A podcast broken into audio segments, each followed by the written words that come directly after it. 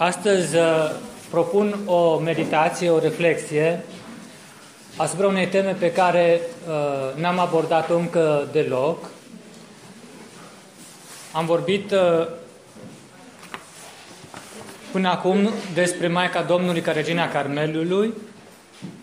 După aceea am vorbit despre spiritualitatea carmelitană, care sunt elementele ei caracteristice, în ce constă scopul ei, nu? Am vorbit despre contemplație, un pic despre lucruri cam înalte pentru noi.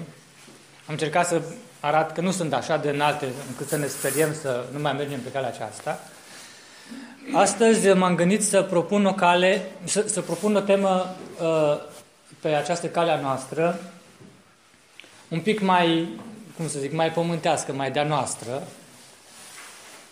despre care avem, cred că, o, o părere exact opusă față de celelalte, față de contemplație pe care o vedem prea înaltă și după aia zicem că nu mai ajungem în veci, ce cred că la această temă ni se pare că este deja în mâinile noastre și s-ar putea ca exact din cauza asta să nu ajungem în veci la contemplație. Da?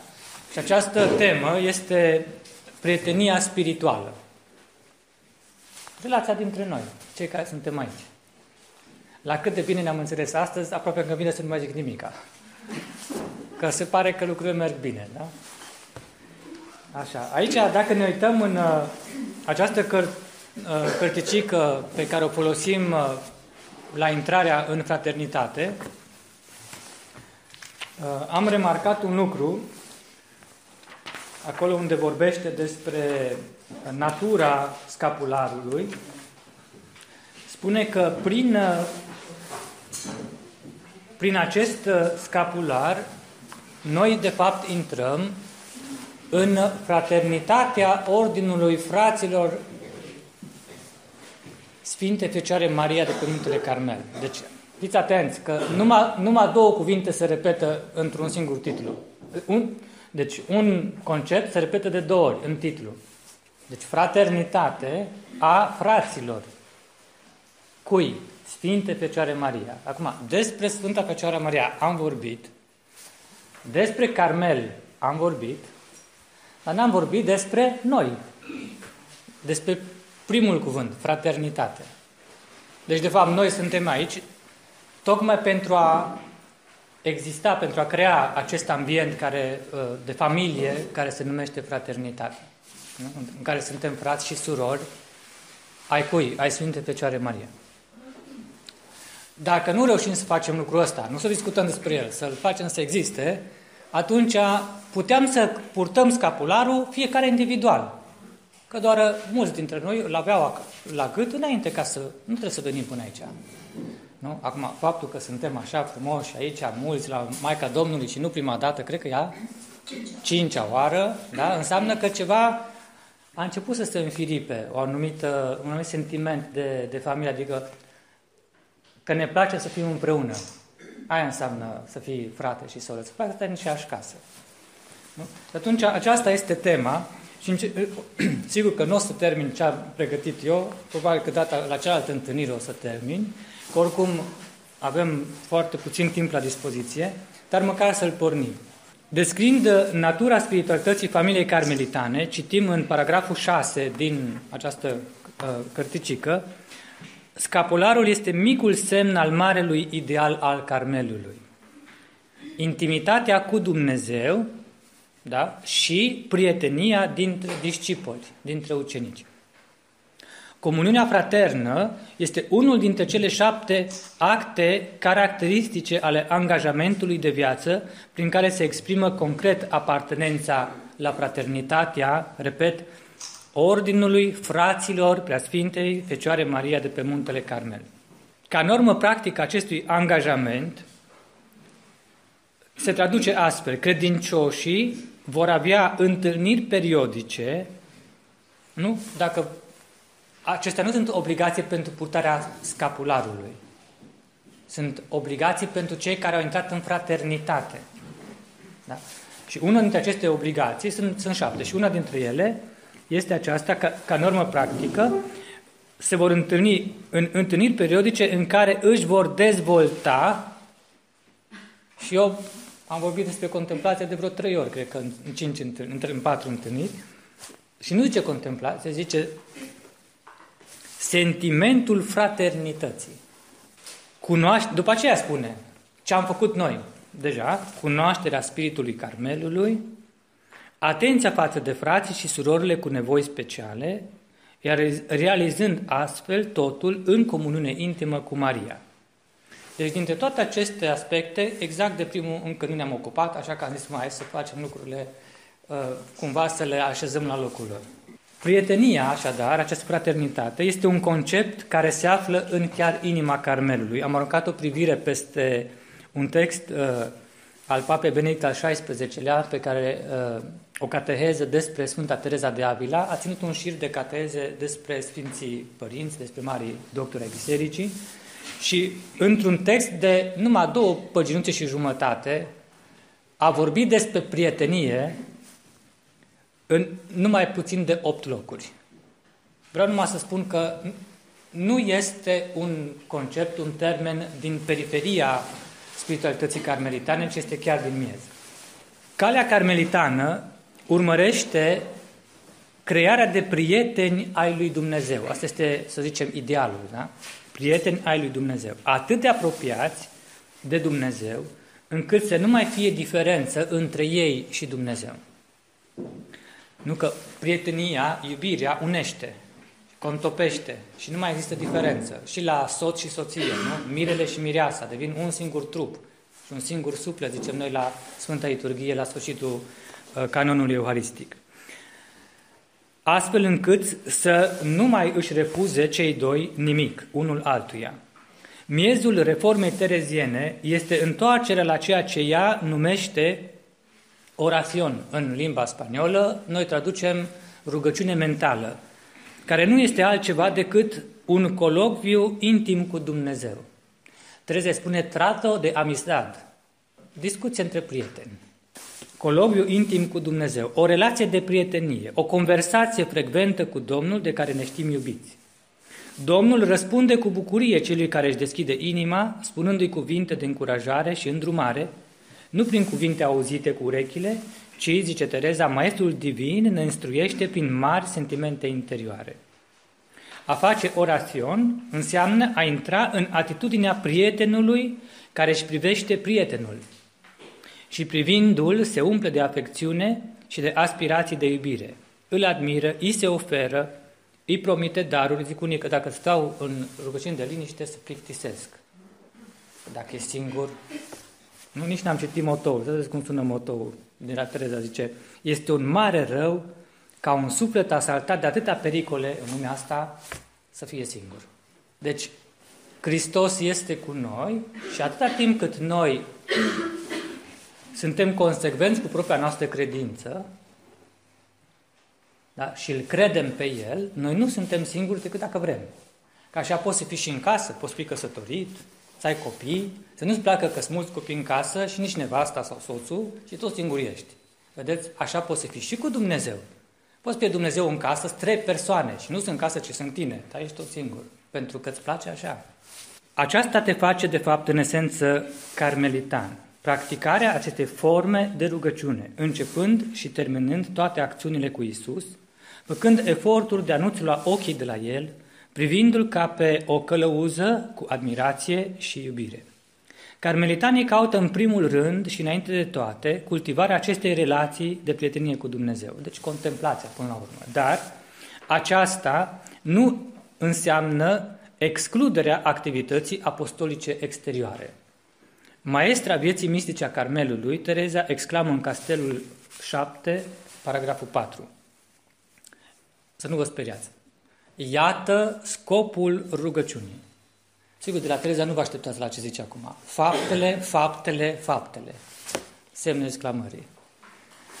Îngerul de la Fatima. Penitență, penitență, penitență. Nu? Contemplația, atunci când este autentică, lărgește inimile înspre fapte. Contemplația este însăși pregătirea pentru apostolatul autentic și rodnic. În Carmel, apostolatul este văzut ca un rod al vieții interioare, ca o revărsare naturală a belșugului de iubire revărsat de Dumnezeu în inima contemplativului. Contemplația autentică dilată inima, făcând-o capabilă de intențiile salvifice ale lui Hristos pentru toți oamenii. Pentru carmelitan, contemplația și acțiunea evangelizatoare nu sunt doi poli între care are de ales, ci două aspecte care ritmează una și aceeași vocație. Contactul viu în contemplație cu Dumnezeu devine izvor de apostolat, împingând, sau nu este contemplație, ca să ne înțelegem, împingând contemplativul spre slujirea dezinteresată a aproapelui, pentru mântuirea tuturor sufletelor. Carmelitanii, ca spiritualitate contemplativă, în primul rând contemplativă, de-aia am și vorbit întâi de contemplație, da? au misiunea, deci care e misiunea? Fapte, fapte, fapte. Bun, ce? Au misiunea, așa, răspândirii practicii rugăciunii. Răspândirii practicii orațiuni, a rugăciunii mentale și a intimității cu Dumnezeu. Dar nu pot fi convingători persuasiv decât în măsura în care ei înșiși au acces personal la contemplație. Nu te crede nimeni că Dumnezeu ții prieten dacă nu ții, că nu, nu-L cunoști, vorbești din cărți. Fără a exclude activitățile pastorale și exigențele obedienței, carmelitanul va prefera acele forme de apostolat în care poate împărtăși altora iubirea sa pentru viața de reculegere, inițiindu-i pe ceilalți, pe urmele Terezei, că și Tereza asta au făcut, în orațion, în rugăciunea mentală și în meditație, în lecție divină. Asta ar trebui, până la urmă, când noi ne ridicăm de aici și mergem în Timișoara, în Reșița, fiecare în Arad, fiecare la el acasă, asta trebuie să fie misiunea noastră atunci când ne întrebăm Bun, am scapularul la gât. Bun, și ce adaugă asta culorii apostolatului meu, nuanței specifice? Am învățat, o învățat cineva de la mine să facă rugăciune mentală? Aoleu, nu știu că am învățat eu. Înțelegeți? Deci mai întâi învățăm noi, mai întâi avem noi această relație intimă de prietenie cu Dumnezeu, încât când ne vede cineva să nu singuri, să vadă că nu suntem singuri, nu? Să, se, să se simtă pe față, în ochi lucrul ăsta și după aceea putem învăța și pe ceilalți. Mare suferință, zice Tereza, este să fii singur pe calea rugăciunii mentale. Aici noi avem o foarte mare dificultate. Noi, zic, începătorii pe calea aceasta a rugăciunii mentale, pentru că noi suntem foarte dependenți de mediul în care trăim de oamenii cu care ne întâlnim, de lucruri pe care le vedem. Da? Ca să ajungem noi liberi de aceste lanțuri, este nevoie de o intervenție specială lui Dumnezeu. Și de aceea suntem întotdeauna în uh, dificultate și în pericol. De aceea Tereza recomandă începătorilor ca fiind de mare importanță, și ea sublinează lucrul ăsta de mai multe ori, de mare importanță, căutarea prieteniei celor care practică deja rugăciunea mentală. Deci dacă tu te știi influențabil, măcar lasă-te influențat de cine trebuie. Stai lângă cine te poate contagia de ceva virtuos, de ceva bun. La început sufletul lui, zice Tereza, îi lipsește ajutorul special pe care Dumnezeu îl va da abia mai târziu. Plecat în căut, singur în căutarea lui Dumnezeu, fără familie, fără cercul de cunoscuți la care a renunțat când s-a convertit, familia îi spune că nebunit, poate a spățit, unii au pățit lucrul ăsta, da? nu mai ai același set de prieteni, pentru că ei sunt la ale lor și spun despre tine că ai, ai devenit nu știu ce, bigot, sunt o grămadă de etichete frumoase pentru așa ceva, da?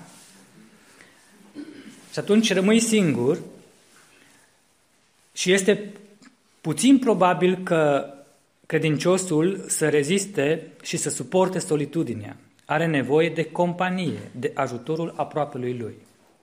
Omul este o ființă socială prin definiție, prin natura lui. Amintiți-vă Geneza, capitolul 2, versetul 18. Nu e bine să fie omul singur.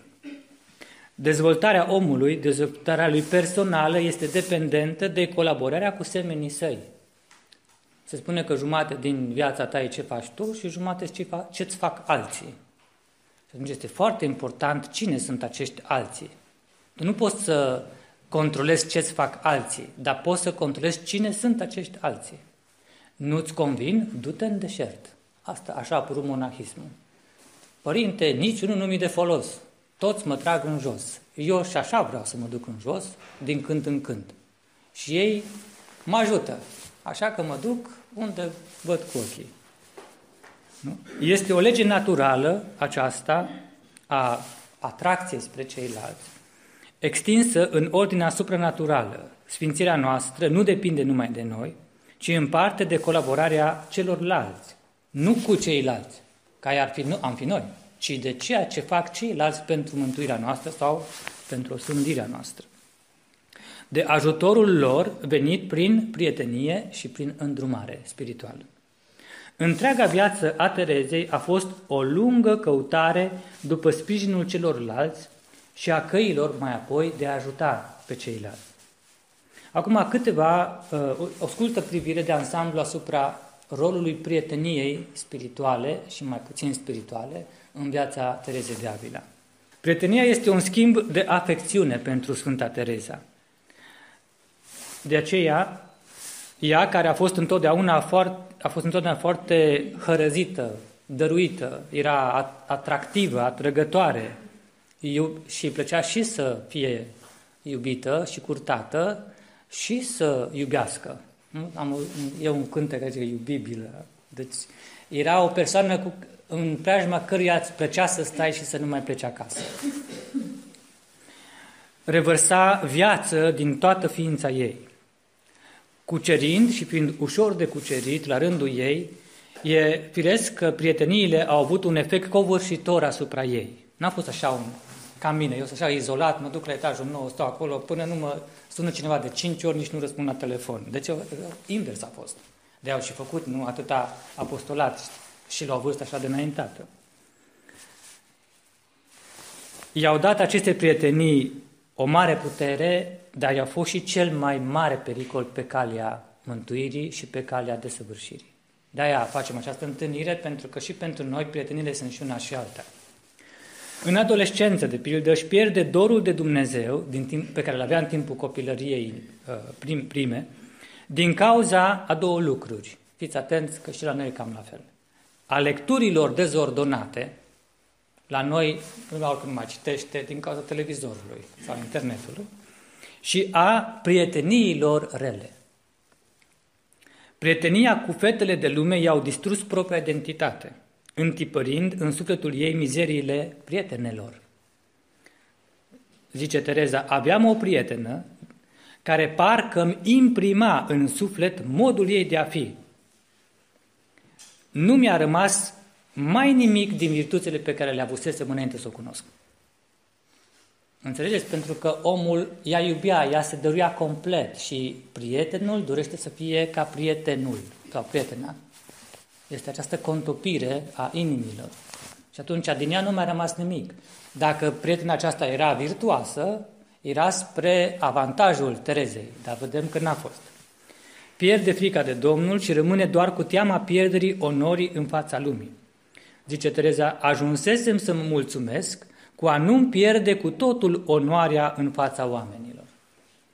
Am început să mă aranjez, ca să atrag pe alții prin înfățișarea mea. Și descrie cum făcea unghiile, cum se aranja.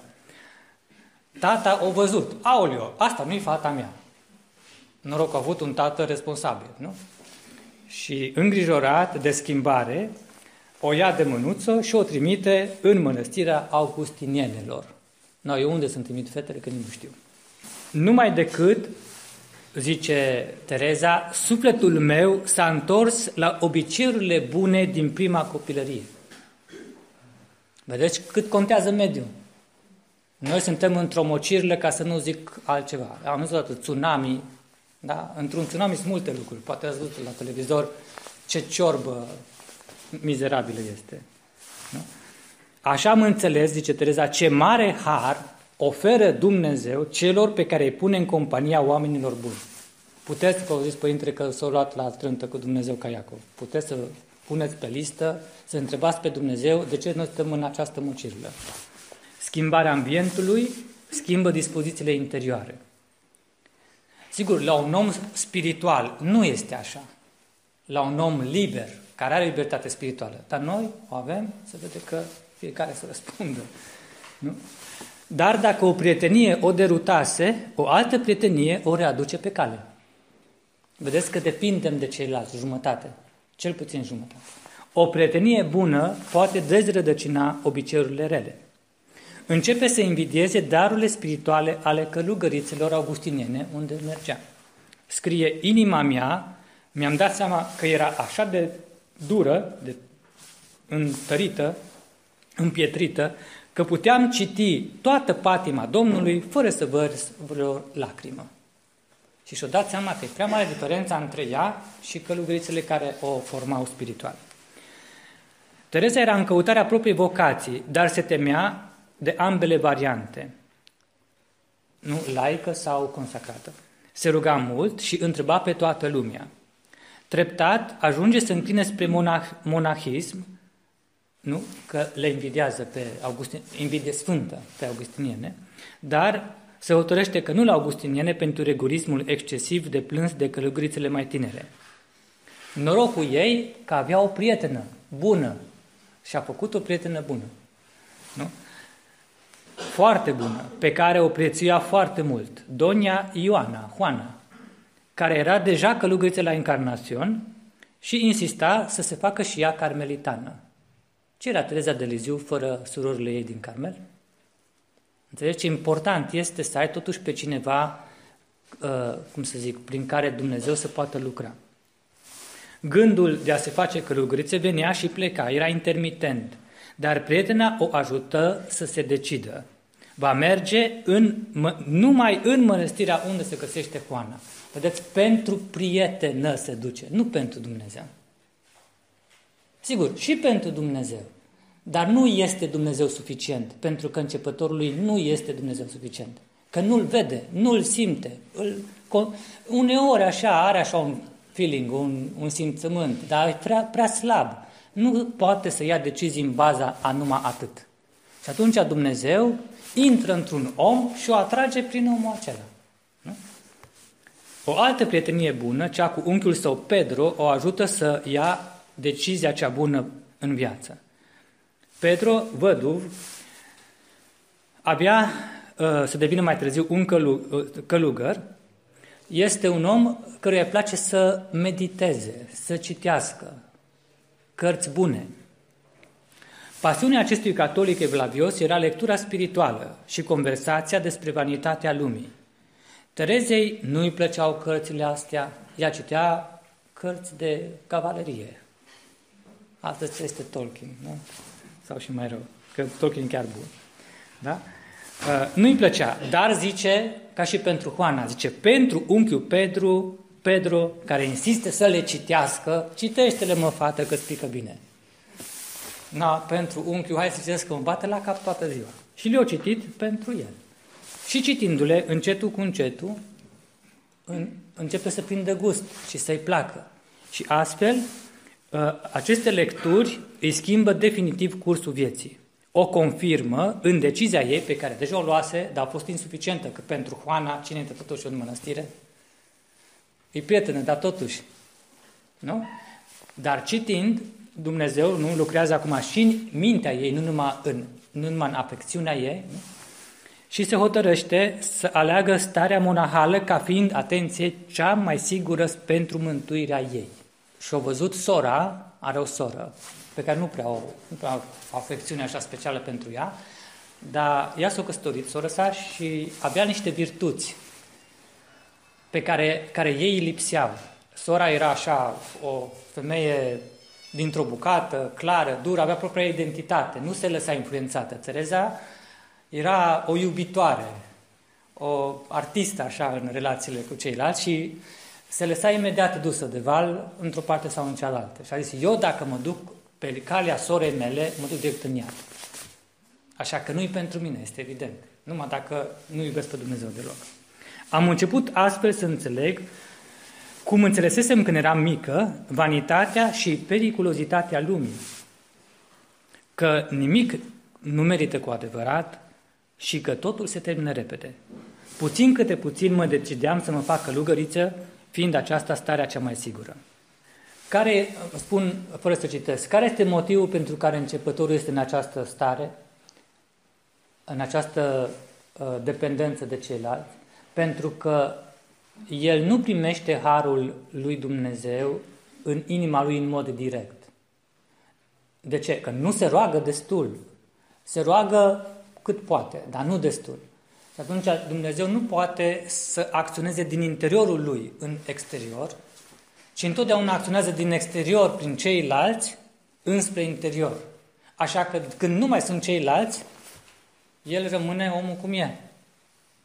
Înțelegeți? Și atunci el niciodată uh, nu se poate conduce singur. Tot timpul trebuie să fie cineva ca pe un copil.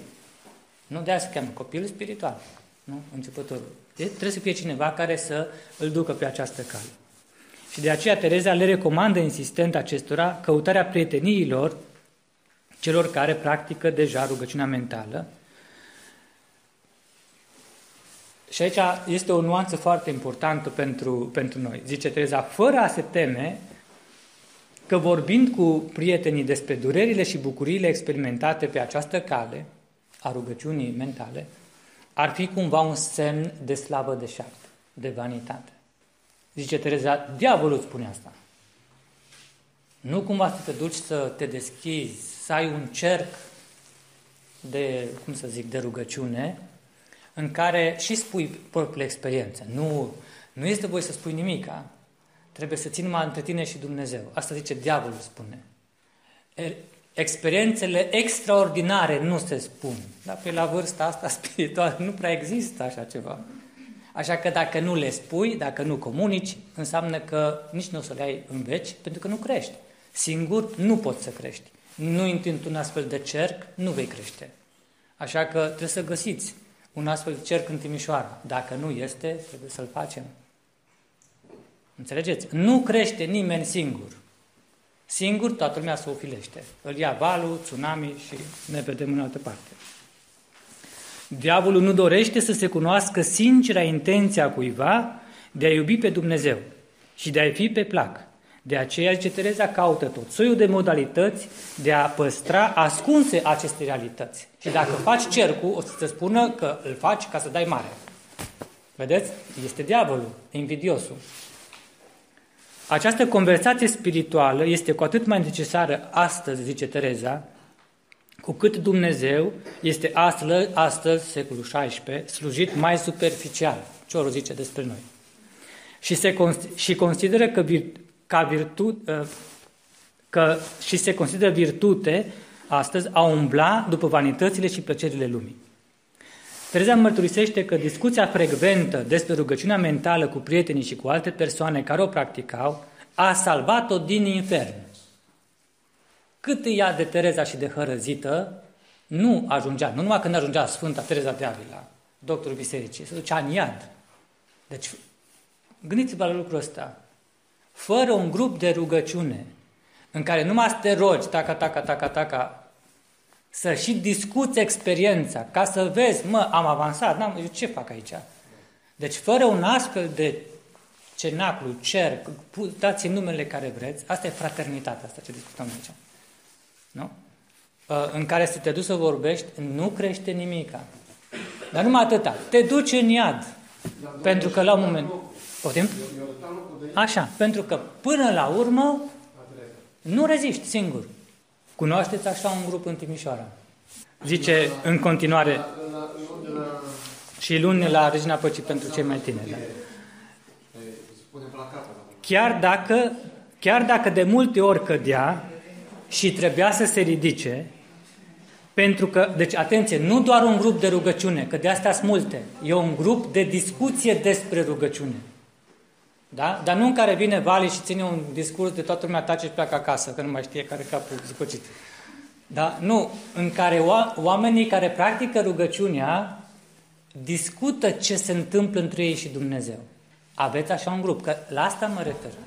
Deci nu exista reforma tereziană fără acest grup de prieteni ale Terezei, care, cu care ea a putut să crească împreună și care, până la urmă, să știți că n-a fost ideea ei, reforma tereziană. Uitați-vă în carte să vedeți.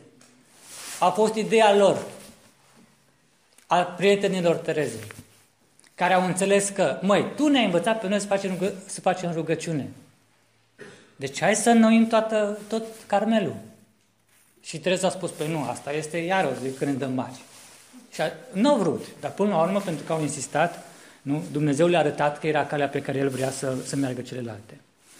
Chiar dacă de multe ori cădeam și uh, cad și se ridică, pentru că, zice Tereza, pentru a cădea aveam mulți prieteni gata să mă ajute. Dar ca să mă ridic, mă găseam totdeauna singură, că mă mir și acum că n-am rămas pentru totdeauna la pământ. Vedeți cât de mult contează prietenia spirituală. Deci când ai căzut, cine te ridică? Te-a ridicat Dumnezeu, dar tu ești așa de buimac în momentul ăla că nici nu mai știi dacă există. Sau oricum spui că te-a părăsit. Nu știu, are ceva cu tine, ai păcate prea mari. Îți spune diavolul multe în momentul ăla. Apoi, sufletelor care au trecut de acest prim hop, în care dacă nu se ancorau în ceilalți, se duceau pe râpă, nu? Și care Tereza în Castelul Interior spune că sunt cele care au intrat în, locuința, în, în locuințele din rândul al doilea. Da? Acestora le, le spune numai că dacă, uh, dacă nu intri într-un grup, uh, nu te vei salva, și le spune, de asta noi am intrat într-o fraternitate, da? și le spune nu vei merge mai departe de aici, deci nu te vei pierde. Dacă rămâi la rugăciunea mentală pe care ai început nu te pierzi. Dar garantat, nu vei avansa, aceea o să stai până putrezești. Dacă nu renunți la toate prieteniile rele. Vedeți? Asta e un lucru un pic mai greu de făcut. Nu? Perse, pe scurt, perseverența pe calea pe care s-a pornit, orațion, rugăciune mentală, uh, trato de amistad, uh, conversație ca între prieteni cu Isus, deci nu vei avansa pe această cale, deci când ajungi la capătul căii? Când Isus vine în fața ta și îți vorbește. Atunci, da, atunci ai ajuns. Nu, deci nu vei avansa pentru, pentru că perseverența depinde de renunțarea la prietenii care trag sufletul în jos și de cultivarea prieteniilor care ajută efectiv la creșterea acestui mod uh, de rugăciune. E un mare rău, repet, ca un suflet asaltat de atâtea pericole să fie singur și zice, asta este condiția lui naturală, să fie, deci, asaltat de tot, de tot iadul. Când te apucat să te rogi, serios, așa, dacă te rogi așa și așa, te lasă în pace, că zice, asta vorbește singur cu pereții. Dar dacă ai început să te rogi de-a binelea, adică chiar să crezi ceea ce spui, atunci atrage atenția și alarmă în iad se face. Și vine peste tine, zice, asta este condiția rugătorului adevărat. Nu? Că este în pericol, este mereu asaltată de diavol și zice, este periculos ca să rămâi singur. În viața ei, prietenia a avut așadar un rol decisiv. O, Doamne al meu, aici e nevoie de ajutorul Tău, că fără El nu se poate nimic. În mila Ta nu îngădui ca acest biet suflet să se lase amăgit și să abandoneze calea pe care a început să meargă. Dă-i lumină ca să vadă că tot binele lui depinde de perseverență și de îndepărtarea de relele prietenii. Dacă v-ați întrebat vreodată de ce n-ați reușit să avansați, vă spuneți sigur că asta e. Întrebați-vă, bun, am făcut tot ce îmi trebuie ca să fiu perseverent? Păi ce trebuie? Trebuie să spune trei lucruri. Eu vi le spun, eu am pregătit ceva mai lung, dar nu avem timp să vă spun numai ce, ca să puteți verifica. Îți trebuie așa. Meditație, adică formare spirituală. Da? Ce ne întâlnim noi, mai citim, da? Practica prezenței lui Dumnezeu. Da? Și al treilea, regulă de viață. Să nu trăiești viața haotică, chiar dacă ești laic. Da? Nu pot intra acum în, în aceste detalii, o să revenim la ele când ne mai întâlnim. Nu? Dar deci dacă le ai pe acestea trei, perseverența este asigurată cu o singură condiție.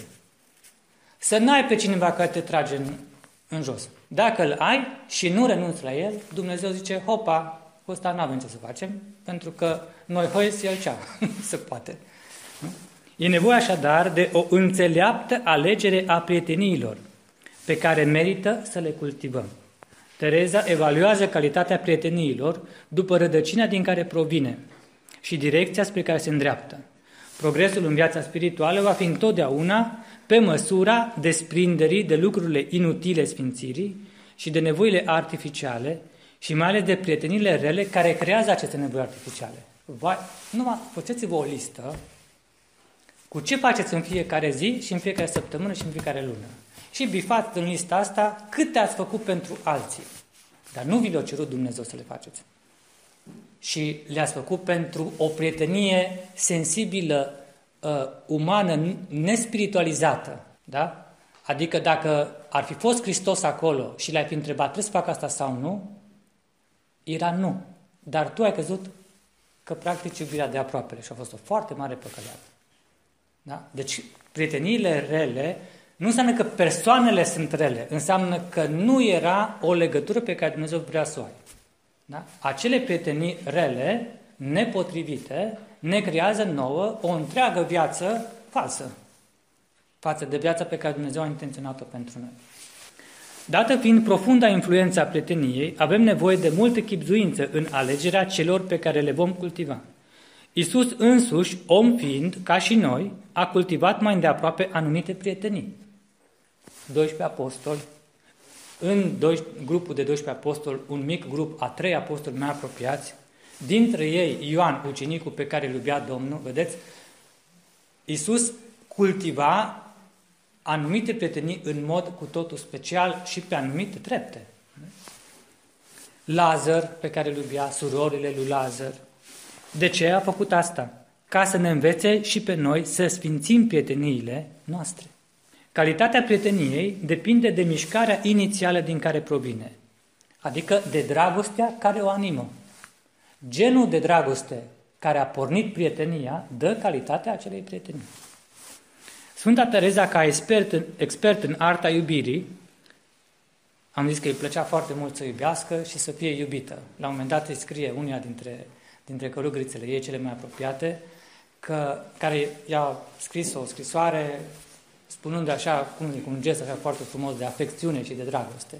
Și ea îi răspunde spunându-i că mi-a plăcut ce mi-ai scris, și iubirea pe care mi-o transmiți, vreau să spun sincer că ți-o transmit înapoi și din partea mea. Pentru că în mod foarte straniu este natura noastră umană, acum parafrazez de asta, asta este ideea, în epistola a doua din, din volumul complet. Uh, în mod foarte straniu, Dumnezeu a vrut ca această împărtășire reciprocă a iubirii să fie o caracteristică specifică naturii umane. Și spune, El și-a asumat-o ca să ne învețe cum să iubim. Deci, nu i-a fost frică să iubească ca și un om, dar conta prietenia, dragostea pe care o avea față de acea uh, tânără călugăriță și invers. Nu era o dragoste din aceasta, m-am dus la mănăstire pentru că era mătușa mea și uh, știu că o să-mi dea un apartament bun și și dacă fac o prostie o să o tăinuiască. Înțelegeți? Asta ar fi fost ceva foarte rău. Nu? S-au dus din iubire de Dumnezeu. Nu? Dintr-o prietenie spirituală, știind că dacă stă lângă mătușa, uh, nu? o să-i prindă bine de-a lungul vieții uh, ei de apropiere de Dumnezeu. Aici ar merita poate un, o mică notă uh, legată de iubire, dar cum am zis, nu prea avem timp să discutăm lucrurile acestea. Iubirea în vremea noastră înseamnă multe lucruri verzi și uscate, multe și contradictorii între ele. Și uh, pentru ceea ce, din genurile de iubire care există, pe noi ne interesează un anumit tip de iubire. Nu? Există, să spunem, iubirea, uh, iubirea ca atracție. Nu? Că asta înseamnă, de aia iubești pentru că persoana respectivă te atrage, ceva la el, la acea persoană te atrage. Există iubirea ca și dorință, uh, vezi, dorești valoarea pe care o vezi în acea persoană, simți că te-ar completa pentru că ție îți lipsește. Uh, există apoi iubirea ca și, uh, ca și afecțiune. Simți ceva față de acea persoană. Da? Este o iubire sensibilă. Ai anumite sentimente care se trezesc în prezența acelei persoane.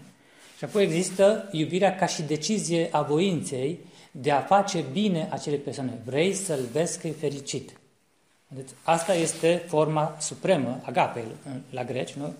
Amor benevolențe, iubirea de bunăvoință este la, la latin. Uh, între aceste forme, prietenia ce este? Este o combinație între două dintre aceste forme. Între agape, deci iubirea spirituală, iubirea care pleacă din voință, iubirea ca decizie de a face bine celuilalt. Vedeți că aici nu e implicat afectul, sentimentul. Poți să faci asta și cu un dușman, nu? Față de care simți opusul afecțiunii iubirii, opusul simpatiei, simți o antipatie față de el. Dar totuși ai decis ceva, asta este agape. Dar prietenia nu este, este amor benevolenție plus simpatie. Deci plus iubirea afectivă. Nu? Îți place persoana, te simți bine în preajma ei și decizi să pui toate la comun cu ea. Dacă adăugăm și iubirea sensibilă, am avea deja iubirea conjugală imediat. Nu? Dar nu, nu punem și asta. Nu? Uh, pentru Tereza, iubirea aceea care pleacă numai din voință, o numește iubire desăvârșită, pură, curată. La un moment dat scrie un tratat întreg în uh, Camino de Perfesion, spunând că în mănăstirile ei ea vrea numai așa ceva, dar e conștientă că nu se poate. Da? Pentru cei ca noi, ea spune că cel mai bine este, până creștem, să uh, cultivăm iubirea uh, prietenească, iubirea care creează prietenie, unde este implicată pe lângă voință și afectivitatea. Să-ți placă să stai în acel mediu. Nu te duci într-un cerc de rugăciune în care nu-i suporți pe vreo trei. nu se poate. Te duce, dacă fii om spiritual, pentru dacă fii om spiritual, ar veni ei la tine. te duci tu. Înțelegeți? Deci, ca să se poată duce omul, trebuie să se creeze acest mediu de ambient prietenesc. Pentru Tereza, iubiri, prietenia aceasta, deci voință plus afectivitate, deci plus sensibilitate, este iubi... în ce constă? Este iubire reciprocă și dezinteresată.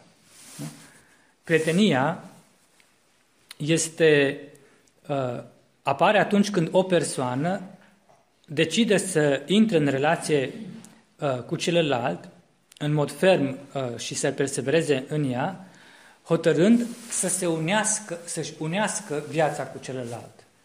Dacă vedeți și prietenii, chiar dacă nu sunt, cum să zic, neapărat bărbați și femeie, prietenii, acum apar mănăstirile, nu? Bărbat, bărbați între ei sau femei între ei, dar nu ne referim la ceva ce lumea asta ar putea acum să ia razna, că deja au luat-o. Nu? Uh, gândiți-vă la grupul de apostoli. Au pus totul în comun, pentru că prietenia te face să pui totul în comun. Nu chiar totul, nu și patul, nu și corpurile, ca aia e iubire conjugală, da? Dar uh, în afară de asta, și poate de contul din bancă, acum la mănăstiri și contul din bancă, îți toate la comun. Dar nu că îți cere cineva. Ție îți place așa. Îți place să dai tot ce ai tu prietenului tău, să-l vezi că e bucuros. Și lui îi place să facă la fel. Atunci acest schimb, nu această împărtășire reciprocă, totală, creează o relație de prietenie propriu-zisă. Nu? Și pentru Tereza această prietenie este cu adevărat autentică atunci când este reciprocă și dezinteresată. Când nu ai un interes. Așa pot și eu. Și eu vreau să fiu prieten cu, nu știu, cardinalul, nu știu care. Că cine știe, poate mă scoate și pe mine drag și Înțelegeți? Deci să nu există un interes. Eu nu vreau să plec de acolo, dar nu mă vă spun. Da? Tereza extinde conceptul de prietenie la relația de iubire dintre om și Dumnezeu. Între Hristos și Tereza. Ideea ei fundamentală despre Dumnezeu este aceea de Dumnezeu prietenul. Vorbind despre Isus, spune ce bun prieten este. Este adevăratul meu prieten. A spus vreodată așa ceva lui Isus. V-a trecut prin cap să apropo, ați spus cuiva vreodată? Înțelegeți? Că dacă n-ai avut niciodată un prieten, de unde știi cum o să fie Iisus prieten? Decât dacă nu cumva el dă la o parte vălul de care s-a vorbit astăzi și atunci se descoperă, dar asta se întâmplă rar. În prietenie, esențialul la, pentru Tereza este să fie dezinteresată. Interesul în iubire este ingredientul care deter interesul propriu. Da, nu niciun interes, că atunci înseamnă că nu e nimic. Este ingredientul care deteriorează prietenia. Aceasta este viziunea Terezei, uh, în viziunea ei, motivul pentru care lumea de astăzi, mă rog, de atunci, este plină de prietenii false. Cu ce, zice Tereza exclamând, cu ce prietenie, cu ce dragoste s-ar comporta toți oamenii unii cu ceilalți dacă ar lipsi odată pe lumea asta interesul onoarei sau al banilor. Zice ea, după părerea mea, asta ar remedia tot răul din lume. Vedeți la ce ne cheamă? Ne cheamă nu direct la o iubire în asta desăvârșită, pură, în care nu mai există niciun fel de afecțiune, că la asta nu poți să ai acces așa ușor. Trebuie să fii Platon, Aristotel, trebuie să fii un mare, un geniu, da? ca să ajungi direct. Dar ne cere această prietenie, dar în care să nu impui deloc interesul tău. Ce mi se mie de aici? Parcă laud pe românul nostru. Ce câștig eu de aici? La ce e bună treaba asta? Păi înseamnă că pentru tine celălalt nu are nicio valoare. Decât dacă cumva te plătește, răsplătește cu ceva. Tereza împarte iubirea, am zis, în trei categorii. Iubirea greșită, zice ea, care este strict sensibilă, dar nu e greșită în sine în sensul că nu e bună, ci în sensul că e greșită pentru celibatari, pentru cei din măstirea ei. Da? Despre aia spune foarte simplu, nu cum se spune astăzi, că am văzut că duc călugărițele la cinema să vadă cum se iubesc uh, soții, ca să învețe iubirea conjugală cu Hristos, ceea ce e o mare nebunie. Dar Tereza... Mai bine tăcea. Tereza, Tereza spune despre așa ceva la noi nici să nu se pomenească. Dar nu pentru că e rea, nu e bună pentru noi. Pe noi ne zăpăcește de cap. Nu, așa s-a făcut în anii 70. De aia s-au golit mănăstirile, că toată lumea s-a căsătorit. Și cine a fost în mănăstire, jumate au plecat. Bărbați sau femei nici nu contează. Apoi iubirea spirituală, uh, care nu are nimic de a face cu partea afectiv-sensibilă a sufletului și cealaltă ce ne interesează pe noi, iubirea spirituală, dar amestecată cu sensibilitate umană. Această din urmă formă este benefică și adaptată slăbiciunii noastre. Însă calitatea ei că are un risc. Calitatea ei, cum am văzut la începutul prezentării, depinde de cât de spiritualizată sau sensibilă, prea sensibilă, este iubirea pe care o, o pun la comun cei doi prieteni. Poate crea o atmosferă de rugăciune și afecțiune creștină care să ajute la ieșirea din mediocritate și singurătate, ceea ce noi urmărim, nu?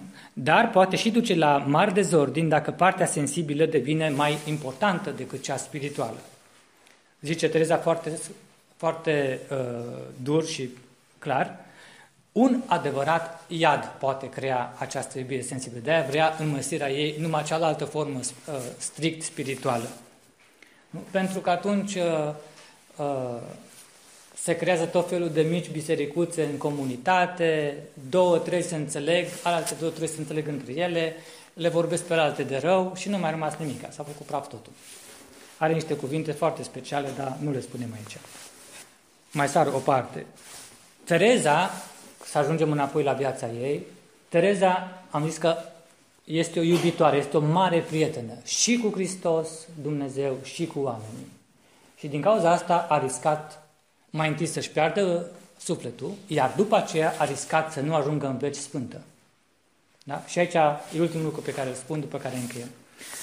Când ne cere iubirea perfectă, spirituală, Tereza vorbește din propria experiență. Ea nu vorbește niciodată teorie. Nimic nu a fost mai periculos vreodată pentru ea decât prieteniile rele, cu o încărcătură sensibilă prea mare, care au dezechilibrat relația cu ceilalți, dar mai ales cu prietenul cel mare.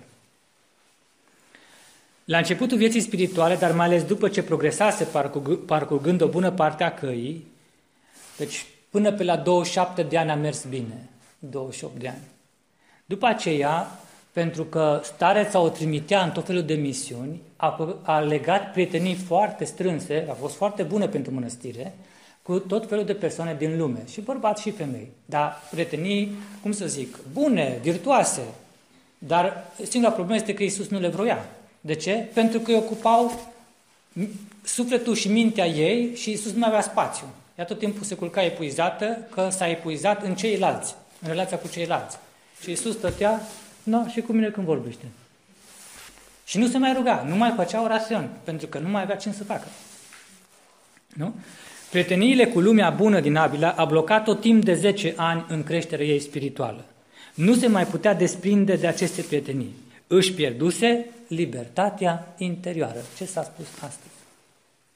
A ajuns să depindă de oameni, nu de Dumnezeu, chiar dacă de oameni virtuoși.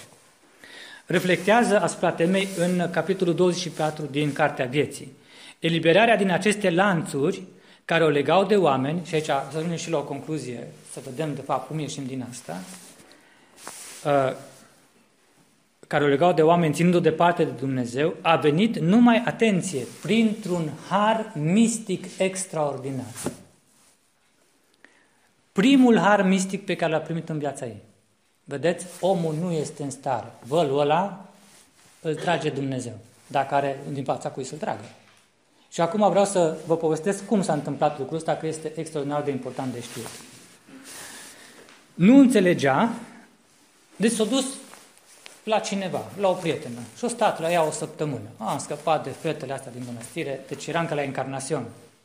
Și acolo erau trei iezuiți veniți în oraș. În sfârșit mă pot și eu spovedi, na, putem și noi discuta ca oameni fără stres și eu plăcut mediul ăla, laici cu iezuiți, deci un mediu frumos.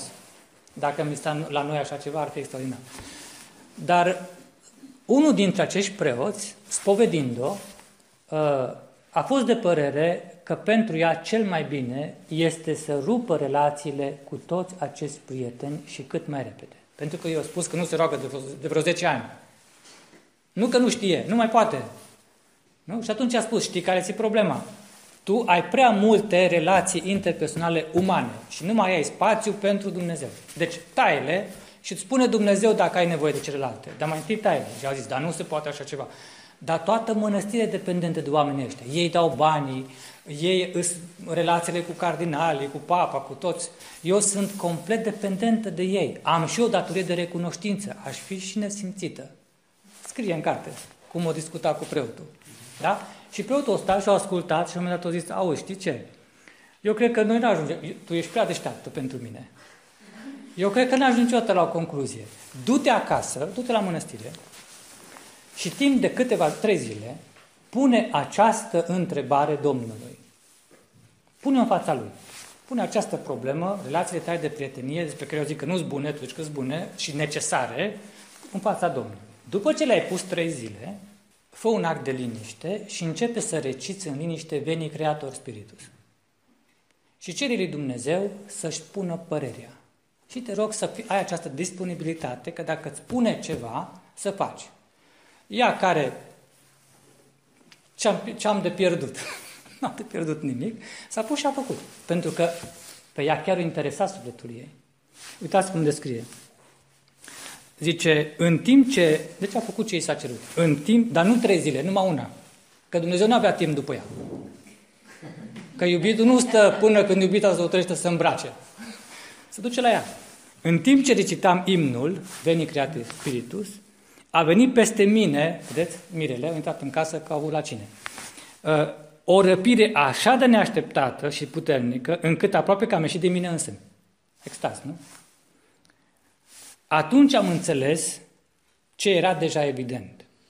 Nu? Problema pe care a pus-o preotul. Iisus n-a avut spațiu din cauza altora. Asta a fost, zice, prima dată când Domnul mi-a dat un astfel de har. Deci primul har mistic a fost ca să o rupă de relațiile cu ceilalți. Și zice, am auzit și aceste cuvinte. Țineți-le minte, notați-le că asta zice Domnul și nouă ne spune asta. Zice, de acum nu mai vreau să vorbești cu oamenii, ci cu îngerii. Simbolic îi spune, evident că nu vorbea cu îngerii. Adică vrea să spună cu oamenii care sunt angelici, care sunt spiritualizați, nu cu oricine. Nu te-am pus eu pe tine să mântuiești lumea asta. Eu mântuiesc lumea asta. Iisus. Nu? Pe tine te-am pus aici ca să te iubesc. Atâta e cei, ca să ne și vedem. Nu? Inima Terezei este acum purificată. Va cultiva de acum înainte numai prieteniile spirituale cu oamenii angelici. Este pregătită pentru harul maternității, maternei fecundități spirituale. Deci ea nu, Dumnezeu nu putea lucra în biserică prin ea, pentru că ea era blocată. Nu? Și vrea să o facă maică, maică spirituală, mater spiritualium, maica oamenilor spirituali. În cercul de prieteni spirituali se va naște ideea întemierii mănăstirii Sfântului Iosif. Dar atenție! Faptul că a spus nu mai vreau să vorbești cu oamenii, nu, nu i-a spus tu de acum ești un uh, Frankenstein. Deci tu nu mai vorbești cu... Te închizi, te izolezi. Deci nu s-a referit la lucrul ăsta. Nu? Ci la un anumit gen de relație cu oamenii. Tereza nu părăsește oamenii, ci îi iubește altfel. Mai puternic, mai afectuos, va iubi ca o adevărată mamă, o maică spirituală care îi vrea pe copiii ei iubiți să aparțină cu totul lui Dumnezeu. Într-o scrisoare, ca să vedeți cum s-a schimbat.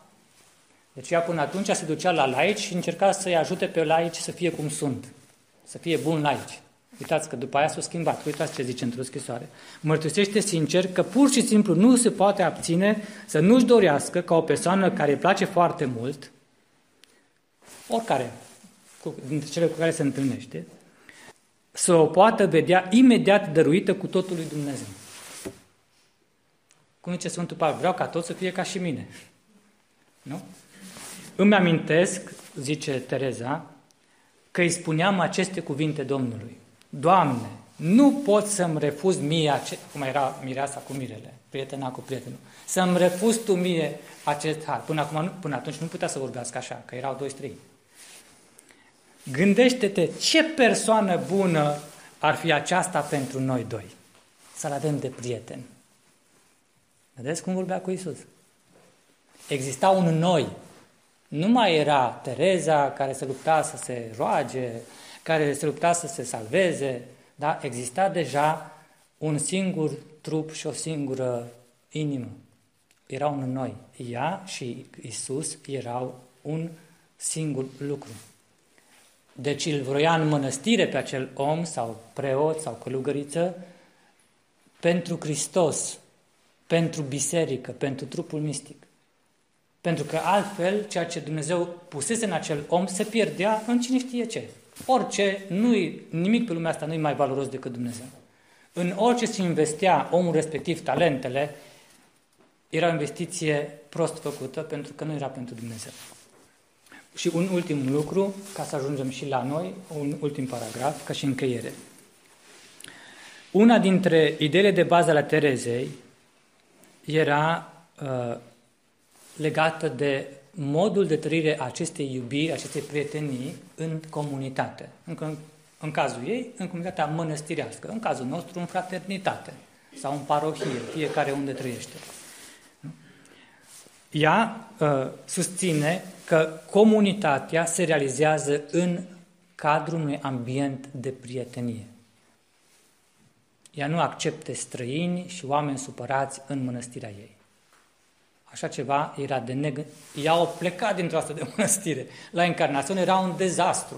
Erau sută și ceva de călugărițe și majoritatea nu se cunoștea una cu cealaltă și mai se și strâmbau, parcă văd cum era. Ca și apostolii, știi?